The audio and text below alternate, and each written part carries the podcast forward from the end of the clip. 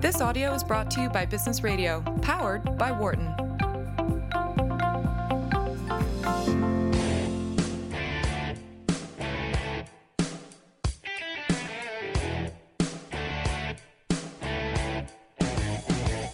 Welcome back. Welcome back to Wharton Moneyball. Two hours of sports analytics live every Wednesday morning, 8 to 10 Eastern. Cade Massey hosting this morning with Adi and Shane. Our fourth collaborator, Eric Bradlow, is out and about this morning doing Eric Bradlow things. He'll be back. Some combination of us are here every Wednesday morning talking sports analytics. You can join the conversation, 1 844 Wharton. That's 1 844 942 7866. Give us a shout. Producer boss man Matty Datz standing by for your phone call. Love to hear from you. You can also email us. Matt will take that email live, real time. Not a bad way to reach us during the show. Business radio at SiriusXM.com. Business radio at SiriusXM.com. You can tweet at us or follow us on Twitter. At W Moneyball is the handle up there. At W Moneyball. Not a bad way to stay in touch with the world of sports analytics. We are rolling into the second quarter of the show. We're going to be going for the next hour and a half. In the next half hour, we've got Glenn Davis. Glenn is a play by play announcer for Fox Sports. He's covering this year's World Cup. He's covered the last four, I think. He's been calling games for some time now. Former professional soccer player, lives in Houston, Texas, and one of the experts out there in soccer. Glenn, welcome to the show.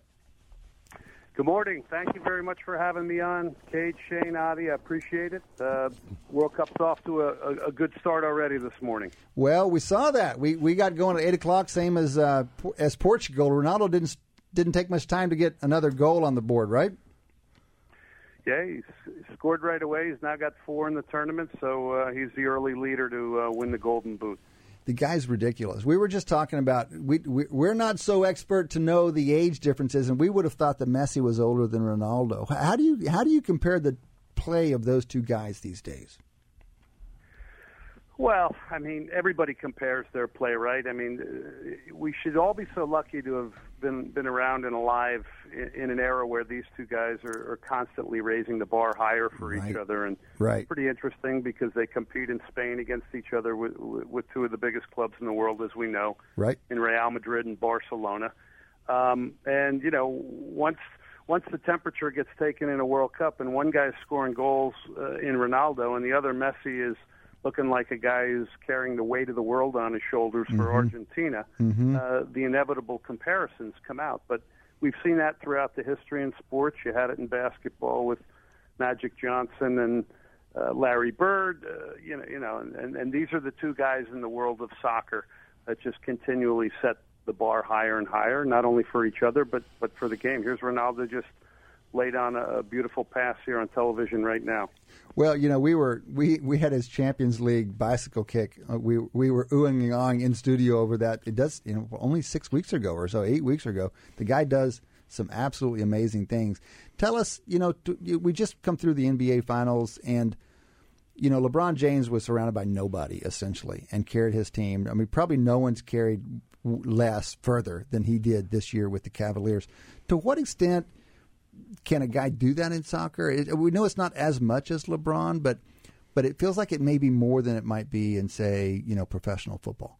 So Ronaldo's not surrounded. Yeah, how, by, does, how does it compare to a quarterback? He's got more around him. We understand, but how how how far can a guy like Ronaldo take his team when he's when he's not surrounded by people like the Brazilian players, the German players? Well, he's a game changer, and and I think when you're sitting in a locker room and you know he's on your team, and you look across the locker room and you see Cristiano Ronaldo on your team, you know he's a guy that at any moment can can produce goals that can change the course and change the storyline of a game. Um, you know, this is why you've got certain teams in this tournament that, from a collective standpoint, can take you so far. Those teams, the um, the likelihood of them winning World Cups, it's not there can they win games in a World Cup? Absolutely. Mm-hmm. But but a team that's going to win this World Cup is going to be one that has game changers like Ronaldo on it. So, mm-hmm. um, look, there's 22 players on a soccer field. Uh, they can be very influential. Uh, what What's interesting about Ronaldo is, is you may not see him for 35 minutes, and then, you know, at the end of the game, you're like, oh yeah, that's right, he had two goals. right. Um, You know, he's obviously danger off uh, set balls, uh, you know, dead balls and set set plays, free kicks, and things like that. I don't think you have anybody else in the world you want standing over a penalty kick or or a free kick outside the 18. So, um, you know, the influence is different in different ways, but I think teams grow a few inches when they have uh, a caliber world star like that on your team. I don't think there's any question. Yep, yep. Can you tell us, Glenn, what you've what's caught your eye over the first round? We're we're, we're still in um, pool play, of course. Everybody's played one game this morning, starting the second games. We've seen a few upsets, but you, you watch the game in, in, with more expertise than the rest of us, and you've been calling some of these games. What's jumped out the most to you? What's jumped out so far in this tournament? Well, a number of things. I think you know we we do see some parity. We've seen teams like Argentina.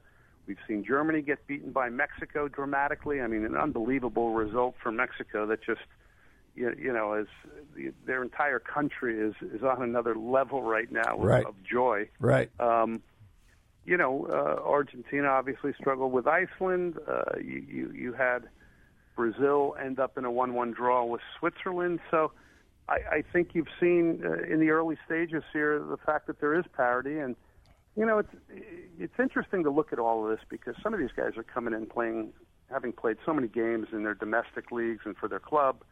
Uh, people come in carrying injuries. Mm-hmm. Um, there's all kinds of dynamics that come into this. And, uh, you know, I think you see that, but it still has to evolve. It's it's still you know, this morning we're getting into game number two for uh, Group A, so it, it still has to evolve, and, and teams will morph into differing things throughout this tournament, uh, which is part of the intrigue to me. So you mentioned the kind of parity aspect before you uh, before we started talking to you this morning. We were talking about kind of you know the the fact that although you can get these sort of surprising ups these upsets at kind of a, on a game by game level you know, nobody really predicts, and certainly in past, we haven't seen a surprise team make it all the way. So, do you sort of think that this increase? I mean, you spoke about this parity. Do you sort of see there being greater parity now than there used to be in World Cup soccer? And do you think we are, you know, on the verge, or is it still ways off where some team can actually, you know, a, a, a team outside, say, the top eight in the world can actually make it all the way through? Yeah, I still think this is a tournament that's going to ultimately be won by one of the great soccer playing nations. Now, that said, parity occurs because you've got players from countries all over the world now competing um, in top leagues. So, you know, you have a couple of guys that are, are playing in, in Europe, and then you surround them with great collective workers and, and responsible, accountable players. You can compete, and, and I think we see that. And that's that's a trend that continues, I think, uh, in the future because of how globalized the sport of soccer is from the standpoint of players from from different countries now um, getting experiences in in different places around the world. So that to me is one of the bigger things. Um, I think we also have to remember too, guys, that this is a tournament. This is a this is a four to five week tournament. Okay, so it's it's it, it's about a lot of things. It's about how quickly a group of players can come together. It's about uh, getting good fortune over the course of, the, of, of this tournament because right. everybody's going to have one game where you're off. Even the team that wins it will have had an off game in this. Um, so there's there's a lot of dynamics, injuries. Um, you know, you'll see some teams begin to accelerate the, the quality of their play. You know, where is Germany now after tactically looking a mess against Mexico, right, and getting pulled apart by a very mobile and um, a Mexican team that that that had tremendous movement. Um, you know, how do they reclaim it? You know, you know, you got people now saying, "Oh, you know, Germany, this is going to wake them up, and, and they're going to be beasts," and, and it very well could happen. On the other hand, tactically they were very naive, which was stunning to me from the Germans. And how do they repair that, and how do they correct that very, very quickly here in a short amount of time? Right. We're talking with Glenn Davis. Glenn is a play-by-play announcer for Fox Sports coverage of the 2018 World Cup. He's also a perform a former professional soccer player, and he's um, a play-by-play, regular play-by-play guy for the Houston Dynamo down in Houston. Glenn is uh, calling games right now. He's been calling games so far this tournament, and we're delighted to get his perspective. Glenn, can you tell us a little bit about? We're going to want to hear a little bit from Glenn about analytics. Um, because you know, remember we've had multiple conversations with Chris Alexopoulos, who's a producer at ESPN, and Chris talks about it doesn't matter how how much you've done on analytics if the announcers won't actually use the analytics. And Yeah. so Glenn and other announcers play a critical role in the extent of it, the exposure that analytics gets, and they're right there at the interface for the evolution of analytics in soccer. So, going to be interested to hear what Glenn thinks about the role of analytics. Glenn, you know this analytics show we we talk we've watched analytics grow in number of sports and we know that there are there are new tools but there are growing tools available in soccer what's your sense of um, the importance of analytics in soccer and then what role do you play and what do you see in terms of analytics in soccer broadcasting Yeah, I, I think that's a great question, and I, and I think look, everybody's always trying to get an edge. So analytics is a way of examining and looking at games, and and every single coach in the world has all kinds of of, tools at their disposal um, when it comes to analytics and and looking at trends and and where teams build their game up, uh, who they play through, what areas of the field they look to get into. That's all out there. Um, I, I think it's incredibly important now in the modern game. On the other hand, I think it can be taken too far, and you have to be careful because analytics don't always quantify things. Right. Um, as, as, you know, we have in the world of soccer now journalists looking at statistics and writing entire articles, and that's that's not authentic. Um, it's not authentic because the end of the day, for me, still, there's nothing better than the human eye. And and I, and I know you guys got an analytics show, so I'm not shooting down analytics. I just think they have to be used in a way that goes along with with the eye of a manager and, the eye of a coaching staff. So this, Um, this is this is Adi. I wanted to ask you an interesting question Yeah. because we've run into this in, in, in other sports where the analytics say one thing and then the coaches say the other, and where the, for example, in, in baseball, the ability of a, of a fielder has traditionally been evaluated by the coaches by the eye test. And what we've seen over the years is the is data saying no, that's not correct. The classic example was say Derek Jeter at, at shortstop was terrible from the analytics perspective. Is that happening in soccer? Is there any kind of uh, analytics question where people are saying, no, this is different than what you're seeing and you're not doing it right? Well, there's things like this. I would say. I think a big one is you know you see during games the possession statistic is put up. So it's a generalization of, of who's got the ball, obviously. Now, if you look at it and just say, well, if it's a team that's winning one nothing, one one nil, and they've got better possession, and it's the second half, and they're trying to manage the game out, then then that's really relevant. Um, if the game's nil nil and it's 60-40 possession, uh, my first question is is okay, where is that possession? Um, what type of possession is it? Is it possession that is leading to, to chances actually being created, or is it is it uh, three or four defenders stroking a ball laterally across the back in their own half of the field? So right right then right you have to try and take it further as to you know where is this possession occurring and i think it you know for commentators like me if a possession stat comes up um, you know we then have to put it in the context of where the game is time relative to the score and all these other things that are going on. Um, Well, Glenn, let's- let, let me, let, yeah, exactly. I want to get your, hear your perspective because what we've seen in other sports is that the, the most productive organizations have a dialogue between the analysts and the traditional experts or the traditional scouts, and Mm-hmm. they ha- they build a culture in an organization. You know, Houston Astros are famous for this. In fact, there's about to be a book that comes out about exactly this. So they have strong analytics, but they build an organization where the traditional guys are actually listening to the analyst, and and this is critical, the analysts are listening to the traditional guys. As you say, the models can't capture everything. That's the nature of a model. What's critical is that they capture the important stuff and that they improve over time. And so, one of the most important things that an analyst can do is to ask a traditional fo- person, an expert, a scout, a person who uses their eyes, what are we missing? How do we need to improve the models? So it sounds a little bit like you come from that perspective, and you played the game, and you've been watching the game for decades. You've watched the analytics rise. What do you think they're missing right now? Like, how can they? What frontier do they need to be pushing in order to be more valuable to coaches, to players, to announcers, to fans?